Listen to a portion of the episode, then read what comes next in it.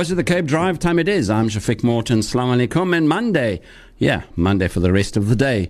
Coming up in today's show, Ramaphosa defends the judiciary against Ace Magashule, Bathabile Dlamini, against Jacob Zuma, and against Julius Malema. How COVID 19 equipped our matrix. Bo-Kaap residents don't like the tourism industry. Texans not facing stakes, but water disruptions, sports wrap, and National Health Day. Stay with us. Drive time 91.3. Always on the cutting edge.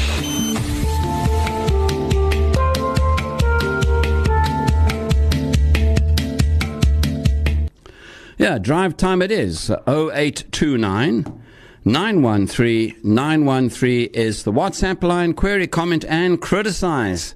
Yeah, what do you think of. Uh, what we're going to be chatting about now about people attacking our judicial institutions. President Cyril has comes out guns firing about the country's judicial institutions, following recent attacks by former President Jacob Zuma, as well as EFF leader Julius Malema, disrespect shown by Ace Magashule Bathabile Dlamini, and a list of uh, uh, endless list of others. Ramaphosa said attacks against the judiciary should not be taken lightly. We now chat to political science lecturer UNISA, Professor Dirk Kotze. Professor Coetzee, welcome. Good afternoon. Thank you very much. This is uh, the Ramaphosa way, isn't it? Um, not to sort of uh, uh, fire one's guns in a spectacular fashion, but to fire them nonetheless. And this seems to be Ramaphosa answering people like Bathabile Dlamini, who has not yet paid the costs she was ordered to in court some time ago when she was Minister of Social Welfare. Julius Malema in his disgusting performance in Parliament. Jacob Zuma is even more dis- disgusting behavior by disrespecting Zondo. Yes, I think if, if you read the, the letter uh, that appeared this morning, um, then it is very a matter of fact approach that he's following. Uh, he's very much to the point. He's very clear about his views.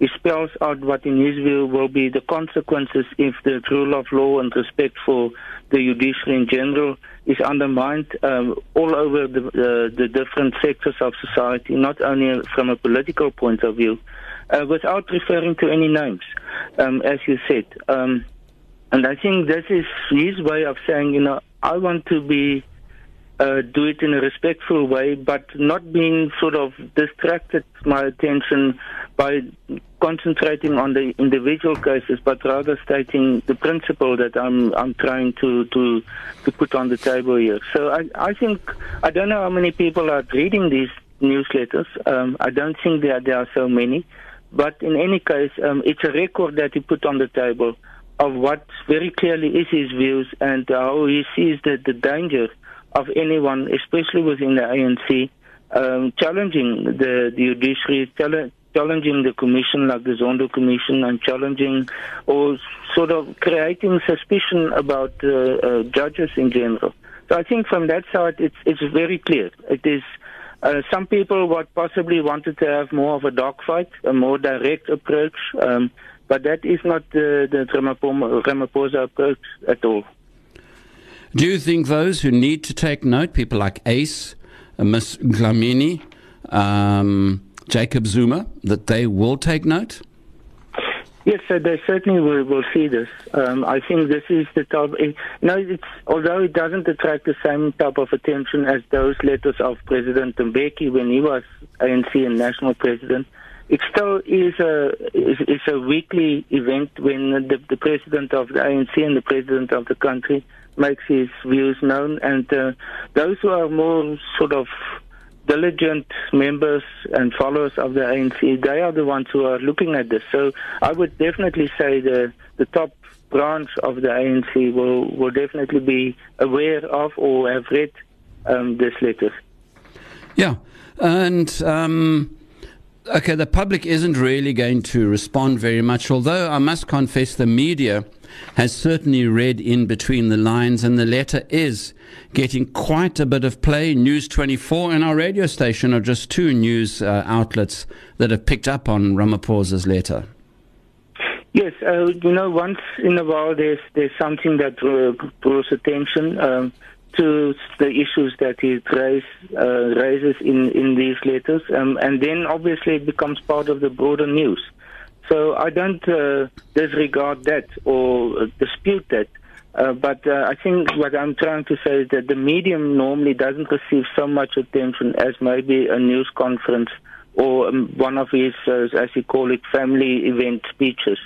Um, it, it's not at the same level in terms of the, the exposure that it normally receives. Um, now, look, I mean, the disrespect being shown to the judicial system. I, I thought Malema's uh, message to Parliament was extremely mischievous, and in fact, it could have been written by Jacob Zuma himself. And then we've got Ace Magashule skating on the outskirts of a very thin piece of ice. And there are certain other members of government, like Ms. Dlamini, who has yet to pay costs for a court case that she was um, uh, found guilty of. And she's saying, no, well, she's no longer a minister, so she can't pay the costs when the costs were ordered against her. Yeah, I think this is becoming a, a, a widespread issue or problem within the ANC. I, I think what what it, it, it it's I would say it's a symptomatic of a situation where more and more, persons are actually crossing the line with respect to the to the law or the judicial system.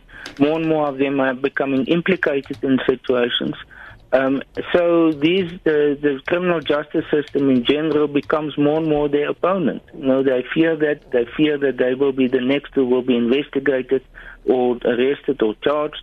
Um, so it is it's almost human reaction to to to start to set you up against them, um, to try to denigrate them, to try to create suspicion about them or their credibility. And in, it's obviously a type of a self-protection mechanism.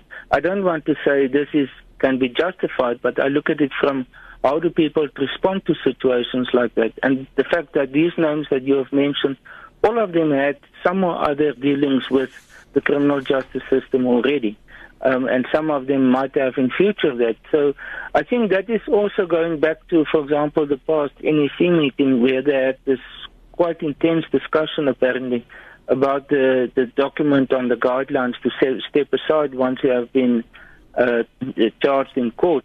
Um, that is not only about Ace Magashule, very much the opposite. And I think it is very much that many people have said, well, I might be the next one. So, you know, this is a potential threat for me also personally. It's not only for, in theory, for others.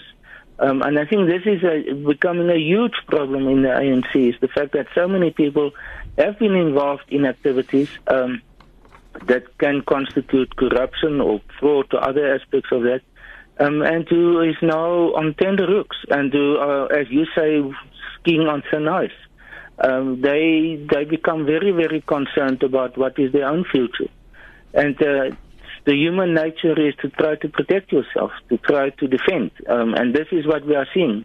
When many many people interpret it as a political process, but I would say some of it is not really political. It's rather a personal response to the situation. Well, I mean, we had the rather bizarre article by Jessie Duarte uh, Secretary General of the ANC, who so far has uh, seemed to be clean, although um, she seems also to have been in the Zuma camp, coming out with an extraordinary article in which she seems to miss the boat and then having to apologize. Uh, that seems to be the signs of something stirring within the NEC. I'm not sure what it is, but something is stirring. Yes, I, I think she's is. I don't know about her personal situation, but I think, I mean, this is sort of an indication that, that she feels also the pressure, whether it is on behalf of others that's very close to her or what, from whatever perspective.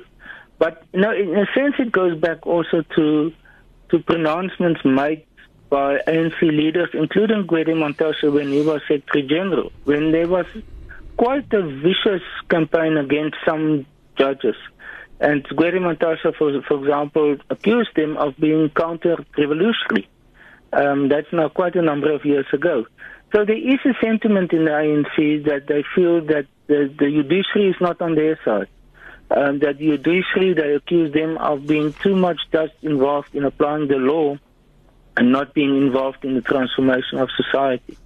It's almost the same as the way in which many of many, many persons in the ANC has this sort of built-in resistance or antipathy against the business community.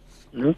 Um, so, and I think what we are seeing is a is a return of that. Um, that because the the judicial system is now so getting so close to them, and persons like President Zuma is in the firing line. Now, Ace Magashule, it's all very senior people in the ANC.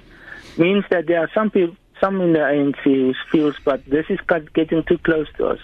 We need to have almost a special status that these these interventions or threats should not be for us. It can be it can be used against other people, and therefore I think there's this sort of response of criticism of creating suspicion of of being highly critical of of the judicial system in general and then institutions specifically like the Zondo Commission and for very good reason. You know the Zondo Commission has gone to the heart of the ANC um, and that is why I guess why the ANC is going to testify at the Zondo Commission in the near future in order to, to, in a sense, win back some of the lost ground because of what has been presented to the Commission.